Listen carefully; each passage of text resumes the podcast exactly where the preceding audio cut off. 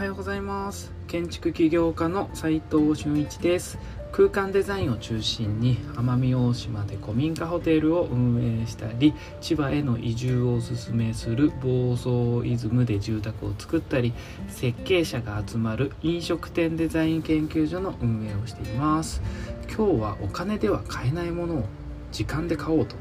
いう、え、テーマでお話ししたいと思います。まあ、これはねちょっとビジネスに結構関わってくる重要なお話になってきますので、えー、皆さんもねちょっと、えー、聞いていただけると嬉しいなと思っております、まあ、結論なんですけれども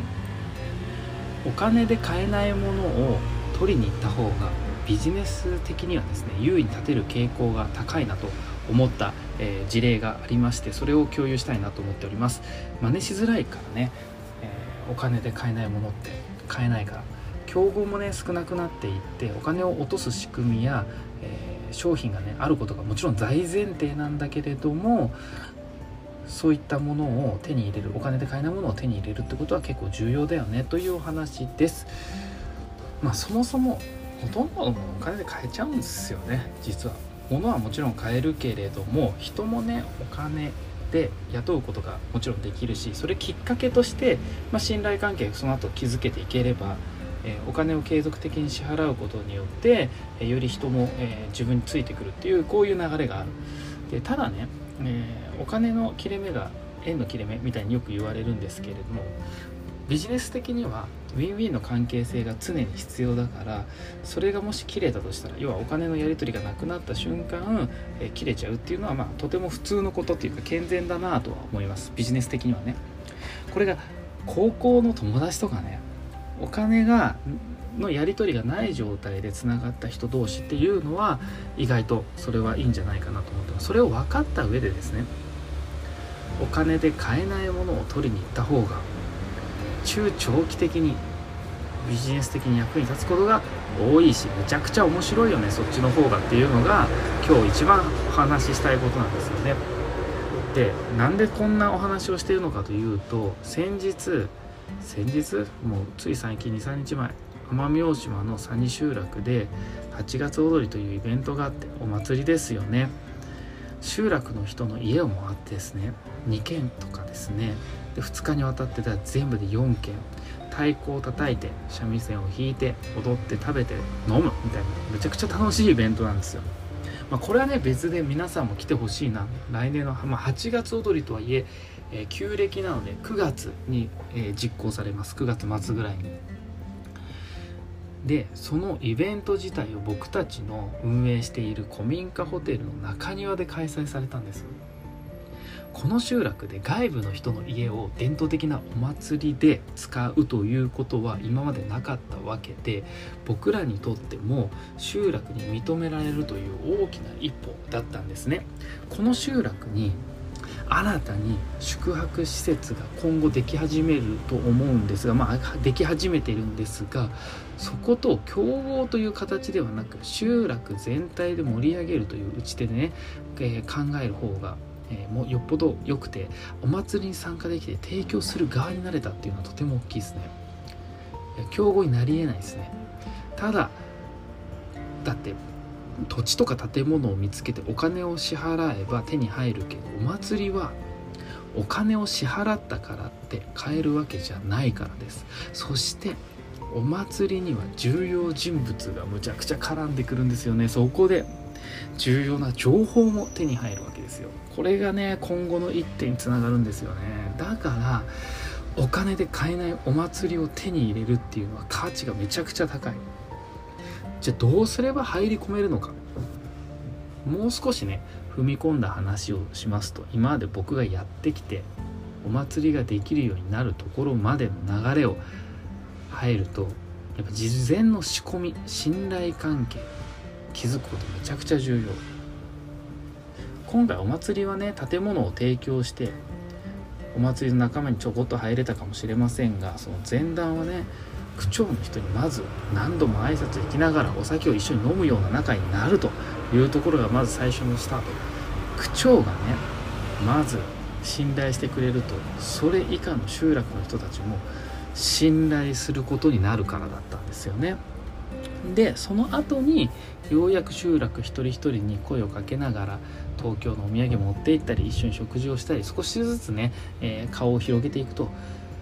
いうことをしていると今度ですね集落の子ども会という集落側から子どものイベントやりたいんだけど古民家ホテル使わせてくれない？みたいないいですよって言ったりですね。でちょっとしたイベントの時寄付してみたりとかですね。この集落のために僕らはビジネスを始めたんですよということをひたすらお話しするわけです。これねどういうことかっていうと置き換えると自分の時間を使って信頼を得ているということなんです。お金じゃないんですよ使うのが。ただね有効的にね自分の時間を使わないといけないじゃないですか。だって24時間しか時間がないからずっとね現地に住めばいいんですけど。東京の仕事もあるわけでいろいろやることがいっぱいあるわけですよね。だから自分の時間は限られてる。だからこそ効率的に何に時間を使ったらいいかってことを考えるわけです。まあ、地元ってわけじゃないし何のアドバンテージもないわけですよ。僕には。その奄美大島に対しては。そこで自分の時間仕事を現地に作ろう。要は収益ベース現地でできる仕事にしたり現地で仕事自体を派生させたり要は現地の建築を受けたりとかってことですよね。まあ、それによって一時的にねえ、まあ、工事に23ヶ月1軒目にいたんですけれども現地に住みながらね、まあ、そこで一気に人脈を作るわけですけどもまあ、なんか東京でね一人で放置してる人いるなって言われたり何してんのって声かけてもらったりそのうち差し入れを持ってきてくれたりさらには手伝ってくれたりねだんだんと人がつながっていくわけです。それには23ヶ月で十分な時間軸で夜は酒場にいて職人を探したりもしましたね。それによって電気屋さんとか水道屋さんとか捕まってくるわけです。あとは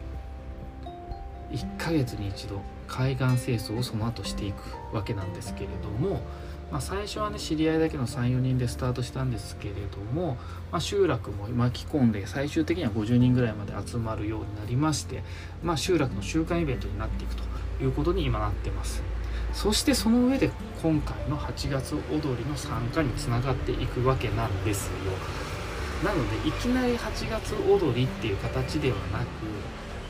ね、ここまでこぎつける前段が結構あるわけです。それは自分の時間を使って集落のためにやったことによって集落家の恩返しとしてまあ仲良くしていただいてるっていうのがある。ここで築き上げたものここでさらなるまあこれからもね信頼を築くための活動をし続けることで結果としてね宿泊事業さらに宿泊事業以外のこれから行う建築事業もそうですしどんどんやりやすくなってくるわけです。今日はですね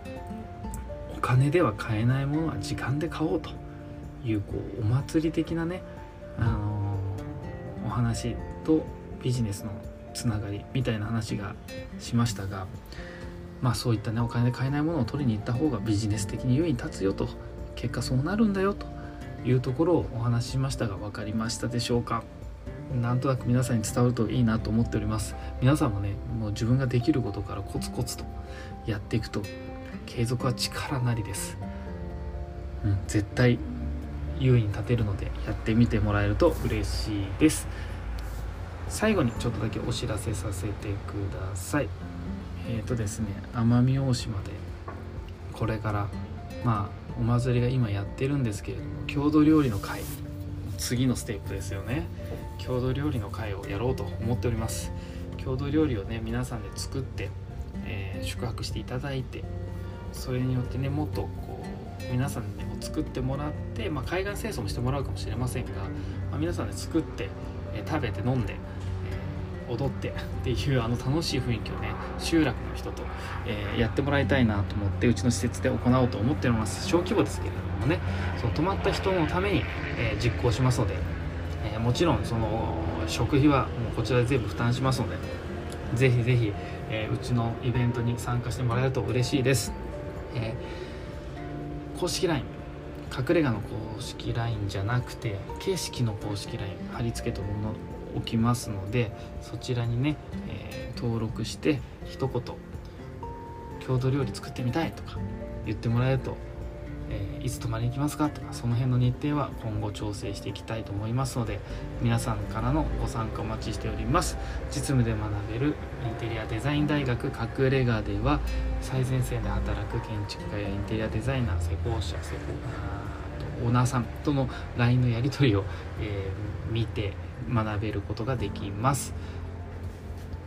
えー、もしあの本当にね仕事になしたいなと思う方は、えー、そこを隠れ家の公式 LINE から、え仕事したいよとコンテナイズムやりたいよとか暴走イズムやりたいよとかそういう方がいらっしゃいましたらぜひぜひ参加してみてください、えー、いつでも僕らはウェルカムなので、まあ、実力がね、えー、伴っていることが大前提なんですが、えー、インターンとか、え外注スタッフからの募集になっておりますので皆さんぜひぜひご応募ください。それでは今日しかない大切な時間を全力で楽しみましょう。建築起業家の斉藤俊一でした。ではまた。